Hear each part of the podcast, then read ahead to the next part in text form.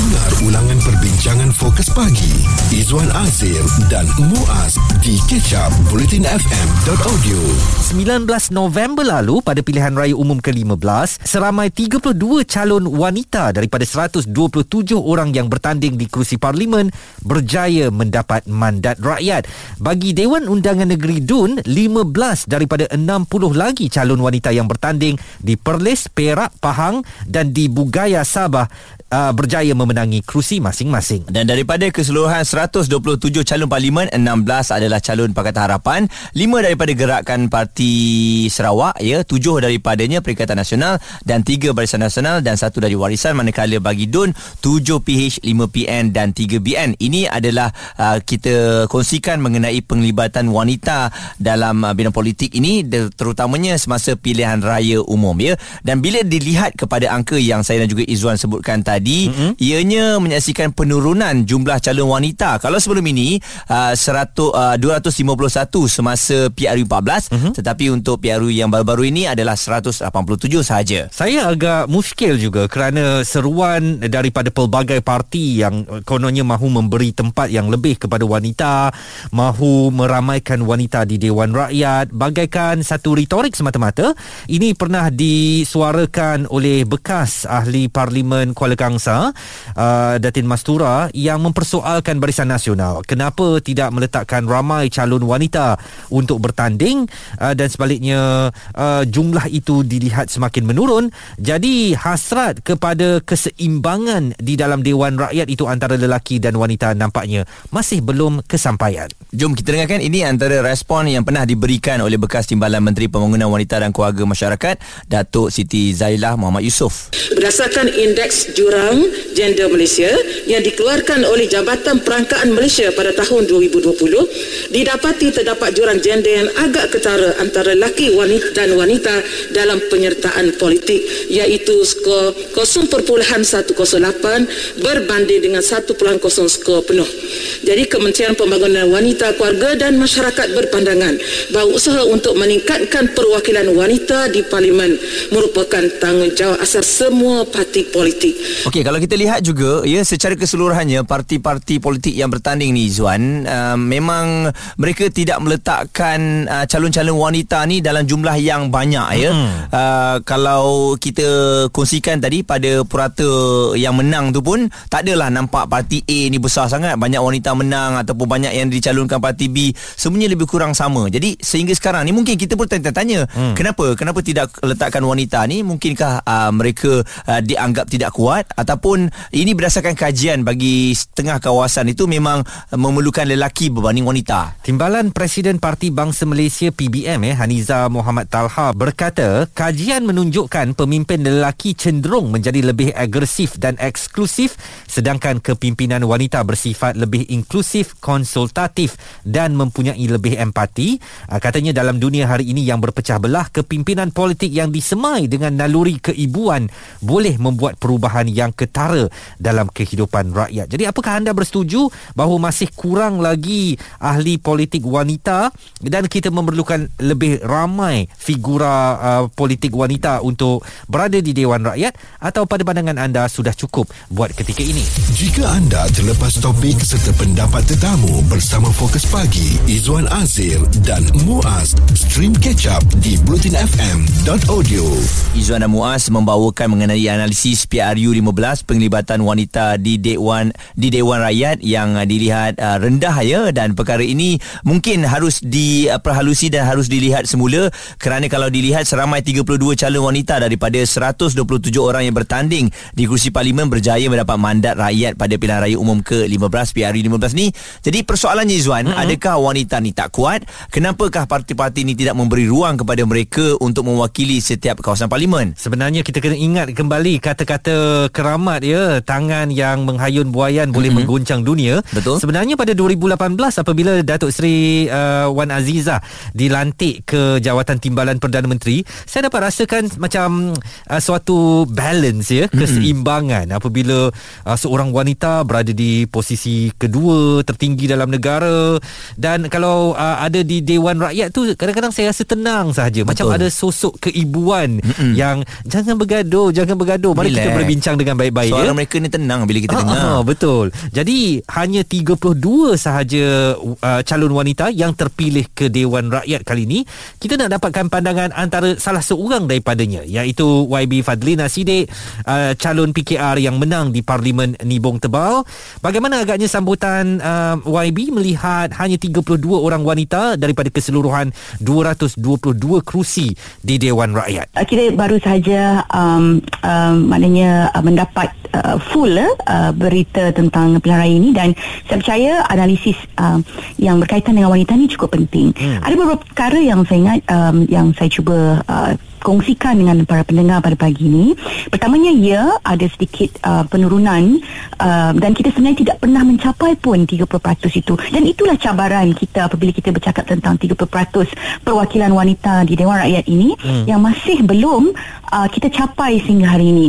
Dan ada beberapa perkara yang uh, saya fikir selepas ini semua parti ya, kena ambil uh, perhatian dan juga wanita itu sendiri uh, perlu ada uh, beberapa perkara yang saya fikir dari segi ekosistemnya kita kena berikan perhatian.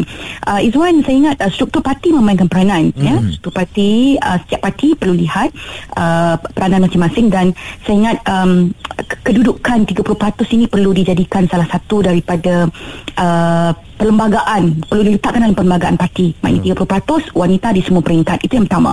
Yang kedua um, adalah uh, ekosistem parti itu sendiri yang mana um, dia bila kita menjadi ahli politik ni kita harus bermula dengan parti kan? Mm-hmm. jadi parti harus memilih wanita dan kemudian wanita ini harus dipilih oleh rakyat. Mm. jadi dalam ekosistem parti itu sendiri bagaimana kita nak naikkan wanita itu selain daripada peruntukan perlembagaan itu uh, ada beberapa cara lain lagi lah selain daripada kuota dan sebagainya.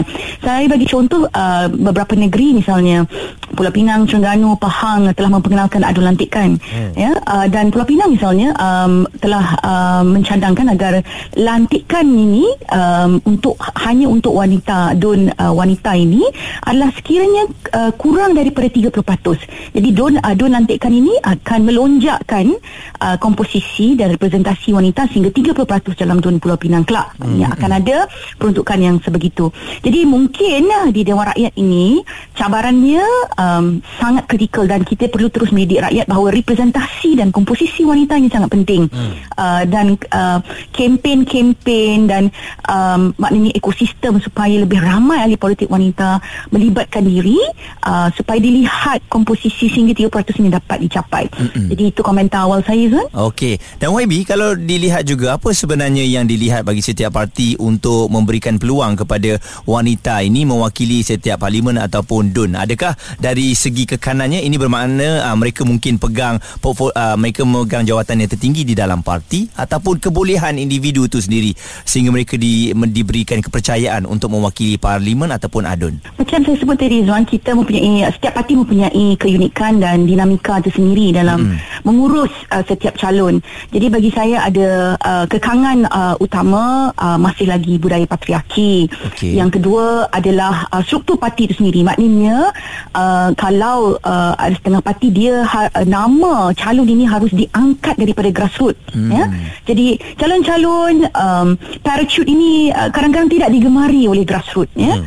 uh, jadi uh, perlu ada maknanya lonjakan daripada grassroots jadi wanita ini perlu bergerak dalam politik grassroots juga supaya apabila diangkat kelak maknanya ia diangkat sekaligus oleh grassroots sebab tu saya kata tadi uh, dalam struktur parti masing-masing dinamika ini kita kena melihat adakah uh, struktur parti masing-masing ini mendukung calon-calon wanita itu sendiri. Dalam masa yang sama memang ada calon-calon wanita yang maknanya diangkat terus kerana um, meritnya itu sendiri. Mm-hmm. maknanya kerana, kerana akademiknya yang jauh lebih bagus pengalamannya jauh lebih bagus dan sebagainya. Uh, cuma saya melihat ada satu lagi ruang yang kita boleh naikkan kedudukan wanita ni adalah dalam Dewan Negara. Mm. yang saya rasa komposisinya tidak melibatkan uh, apa-apa uh, tidak melibatkan pilihan raya. Mm-hmm. jadi boleh lantikkan itu secara profesional. Yang mewakili golongan rentan uh, mewakili uh, kebudayaan undang-undang dan sebagainya. Secara profesionalismnya. Jadi kalau kita nak lihat komposisi parlimen ini yang lebih teratur dan uh, lebih mudah kita nak nak nak nak susun atur komposisi 30% ini adalah melalui Dewan Negara. Dewan Rakyat ni sebab kita harus melalui proses pilihan raya akan ada uh, yang menang akan, akan ada yang kalah. Jadi risikonya cukup tinggi. Jadi ada kemungkinan untuk lonjakan 30% tu kita perlukan beberapa uh, pendekatan dan juga beberapa pindaan undang-undang uh, dan juga uh, ekosistem yang lebih kuat tetapi dalam Dewan Negara tidak maknanya lantikan itu sendiri boleh memenuhi sehingga 50% pun boleh tak ada masalah Okey, sekejap lagi kita nak lihat bagaimana pula komposisi uh, wanita di dalam kabinet negara. Izwan Azir dan Muaz di Catch Up Politin FM.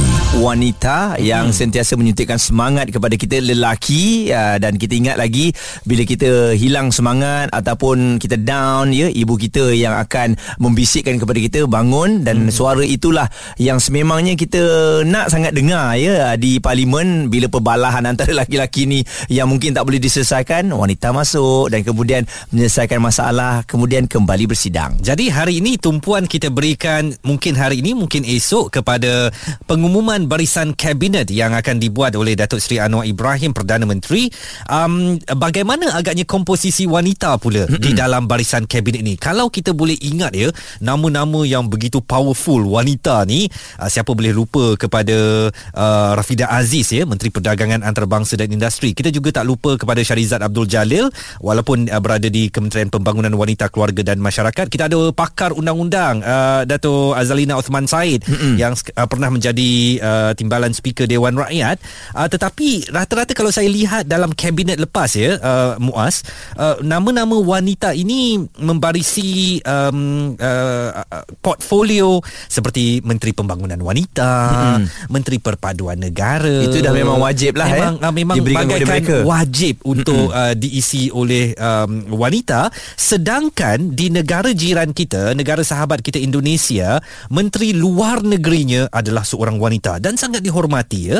Uh, Retno Lestari uh, Priyansari Marsudi. Ini kalau bercakap ehwal serantau atau global Ibu Retno ni memang seorang yang sangat lantang. Kita juga tidak boleh lupa kepada Puan Maharani beliau adalah Menteri Koordinasi Bidang Pembangunan Wanita dan Kebudayaan. Jadi ada mungkin se- uh, seperti pem- Menteri Wanita dan uh, Keluarga dan Masyarakat di Malaysia uh, Menteri Lingkungan Hidup Siti Nurbaya Bakar. Jadi uh, komposisi wanita dalam kabinet Indonesia walaupun mungkin kecil tetapi portfolionya penting. Powerful eh? Ha, dan kita masih lagi bersama dengan uh, YB Fadlina Sidik uh, calon PKR menang di Parlimen uh, Nibong Tebal baru-baru ini dalam uh, PRU ke-15 bagaimana agaknya YB mahu wanita-wanita diberikan peranan yang lebih penting dalam kabinet Malaysia saya ingat uh, antara perkara menarik uh, ataupun trivia menarik tentang um, kabinet kali ini sebagaimana yang telah pun dimaklumkan oleh Datuk Sri Anwar Ibrahim Perdana Menteri Malaysia adalah kabinet yang kecil mm-hmm. ya.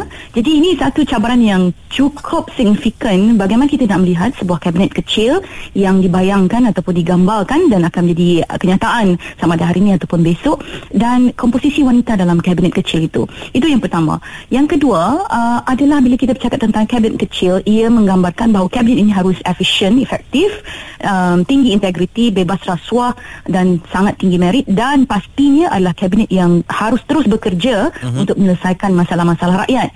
Jadi saya melihat begini, um, barangkali kita uh, ketika ini Pakatan Harapan uh, adalah uh, blok terbesar dan diikuti oleh uh, blok-blok uh, parti yang lain uh-huh. dan convention parti-parti ini parti yang terbesar biasanya akan uh, mendapat uh, ataupun boleh memilih um, maknanya kementerian mana yang mereka lihat ya uh-huh.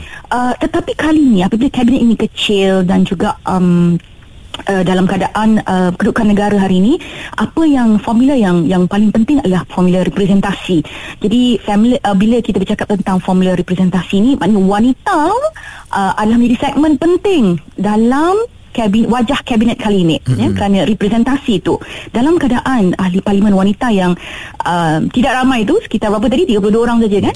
Uh, jadi representasi itu harus diletakkan dalam um, portfolio kementerian yang cukup signifikan. Mm-hmm. Saya fikir Kementerian Pembangunan Wanita masih lagi uh, apa ni akan akan uh, diterajui oleh wanita dan ada beberapa kementerian lain yang saya lihat kalau diberikan uh, kepada wanita akan memberikan kesan dan juga um, impak yang cukup besar. Sebagai contoh Kementerian Pembangunan Luar Bandar, mm-hmm. mengapa tidak diberikan kepada wanita? Uh, Kementerian uh, Perpaduan uh, sebab tadi Izwan duk sebut kalau bergaduh kena ada pendamai. Watak pendamai ini memang watak watak wanita. Betul. Jadi kita kita kita kalau kita ada keberanian itu uh, mengapa tidak eh? Uh, dan um, sebelum ini pun kita sudah meletakkan uh, keberanian uh, kepada misalnya uh, kementerian uh, yang terkait rapat dengan alam sekitar, uh, sains dan teknologi kepada UOBIN, uh, YB UOBIN. Jadi itu satu cabaran yang cukup besar. Hmm. Jadi yang paling penting ketika ini adalah representasi dan siapa yang akan diletakkan itu yang akan memberikan impak. Jangan lihat bahawa oh ini Kementerian Pembangunan Wanita, still wanita. Tapi orang yang akan diletakkan di situ bagi saya akan memberikan impak hmm. dalam keadaan ketika ini negara memerlukan wajah-wajah penyelamat negara. Hmm. Wajah-wajah yang akan bekerja keras untuk negara. Jadi itu cabaran satu kabinet kecil, yang kedua adalah representasi ketika uh, ahli parlimen wanita. Cukup kecil bilangannya di Dewan Rakyat. Okey. Jadi kita pun uh, mengharapkan mungkin kita tak tahu tiba-tiba nama YB juga oh. tersenanai di dalam uh, apa kementerian mana-mana eh. Rasa-rasalah kalau YB berat, terpilih berat, kan. Berat tugasan tu, berat Ah, tu. tak bukan uh, ini ini masih sempat lagi nak promosi ni kalau YB kata hang nak jadi tak kabinet hang nak jadi uh, kerusi Ah, apa itu kena tanya Perdana Menteri lah Harap-harap Perdana Menteri dengar lah Siaran pagi ni kan tiba-tiba kita tak tahu Ah. mungkin daripada uh, kementerian pengangkutan yang begitu sinonim dengan lelaki Ah, dapat ya. kepada wanita kan. Ya Itu satu lagi cabaran yang yang menarik tu Untuk kita lihat Betul YB Fadlina Sidik calon PKR yang menang di Parlimen Nibong Tebal uh, menyatakan rasa mungkin ada ruang lagi untuk memperbaiki kedudukan wanita di dalam Dewan Rakyat. Okey, jadi bagaimana anda mungkin ada pengalaman um, kita mula daripada bawah lah, tak payah pergi ke parlimen lah Izzuan. Mm-mm. Dalam pemilihan parti ataupun pemilihan jawatan kuasa NGO-NGO ni, anda tengok macam mana wanita ni diberi peluang tak? Stream Catch Up Bulletin FM bersama Fokus Pagi Izwan Azir dan Muaz di bulletinfm.audio. 32 orang wanita dilantik ke Dewan Rakyat kali ini menurun satu orang uh, berbanding 33 uh, pada sesi lalu dan ini hanya menyamai 14.86% sahaja ketika sasaran yang diletakkan untuk wanita berada di dalam Dewan Rakyat 30% mm-hmm. dan sebenarnya jumlah itu tidak pernah pun sampai setengah daripada sasaran. Dan kalau dilihat juga ada sebuah NGO gabungan yang diketuai Majlis Kebangsaan Pertubuhan-Pertubuhan Wanita Malaysia uh, meminta Datuk Seri Anwar Ibrahim untuk melantik sekurang-kurangnya 18 ahli parlimen wanita mm-hmm. ke jawatan menteri ataupun timbalan menteri. Jadi kalau dilihat 18 ahli parlimen ni mungkin terlampau banyak sangat uh, selepas kenyataan yang dikeluarkan oleh Perdana Menteri mahu mengecilkan lebih uh, kabinet kali ini. Mm-hmm. Uh, tapi kita tengoklah mungkin ada satu kejutan lah Izzuan. Sesuatu yang baru untuk kerajaan perpaduan ini wanita dilantik kepada kementerian yang belum pernah diterajui oleh wanita. Betul, Dan Kementerian mungkin, Kanan. Ya, dan wanita mungkin diterajui timbalannya oleh lelaki. Mm-mm, siapa nak tahu kan? Dan mungkin kita akan saksikan sesuatu keajaiban berlaku dalam barisan kabinet Datuk Seri Anwar Ibrahim. Walau bagaimanapun ramai juga yang berpandangan kalau jumlah ahli Dewan Rakyat wanita berkurangan uh, 32 sekarang berbanding 33 nampaknya uh, pelantikan senator wanita perlu ditingkatkan di Dewan Negara untuk memastikan keseimbangan perwakilan di parlimen. Itu kata penganalisis politik Profesor Madya Dr Sharifah Syahira uh, Syed Sheikh dan katanya ini perlu dilakukan supaya perwakilan wanita akan seimbang di parlimen walaupun tidak berada di dalam Dewan Rakyat tetapi suara mereka boleh didengari di Dewan Negara. Dan uh, dia juga turut berkongsikan bahawa sekarang ini uh, di Malaysia ya uh, kita telah pun beralih ke politik yang lebih matang. Mm-hmm. Jadi ini bermakna wanita juga berhak untuk mendapat sama rata ya kesamarataan itu di mana-mana tempat uh, sama ada di Dewan Negara ataupun di Dewan Rakyat. Dan kita jangan lupa ya walaupun tidak berada di parlimen tetapi sosok wanita juga sangat dominan di bank negara. Mm-hmm. Uh, Gubernur kita Tan Sri Nur Syamsiah Yunus yang mengambil alih daripada kepimpinan Tan Sri Zaiti Akhtar Aziz. Jadi nampaknya ini juga powerful woman lah mm-hmm. di powerful organisation uh, Bank Negara Malaysia pastinya suatu yang boleh dibanggakan kumpulan wanita. Sebab kalau pada dasarnya orang mengatakan bahawa wanita ni adalah menteri keuangan yang terbaik dalam setiap keluarga yang ada di Malaysia ni. Mereka pandai untuk menguruskan mereka keuangan. Mereka lah menteri keuangan, mereka Ha. menteri dalam negeri, Mereka, mereka menteri perpaduan juga. berpaduan, menteri sosial, Ha. menteri kebajikan. Ha, eh, semua menteri lah. eh? Dia boleh uruskan rumah tangga tu mudah je ha, Jadi ini bermakna Dia boleh terjemahkan Di dalam peringkat yang lebih tinggi Betul. ha, Dan saya rasa Yelah kabinet yang bakal diumumkan ni Mungkin akan ada kejutan lah Mungkin Menteri Keuangan um, Adalah daripada wanita Mungkin juga Menteri Luar Negeri adalah di kalangan wanita. Jadi macam-macam kebarangkalian boleh berlaku apapun kita mengharapkan penyertaan wanita lebih aktif di peringkat akar umbi. Mereka lebih bersinar supaya mereka boleh naik level yang lebih tinggi lagi dalam kepimpinan parti mm-hmm. dan seterusnya boleh membarisi antara kepimpinan penting di Malaysia.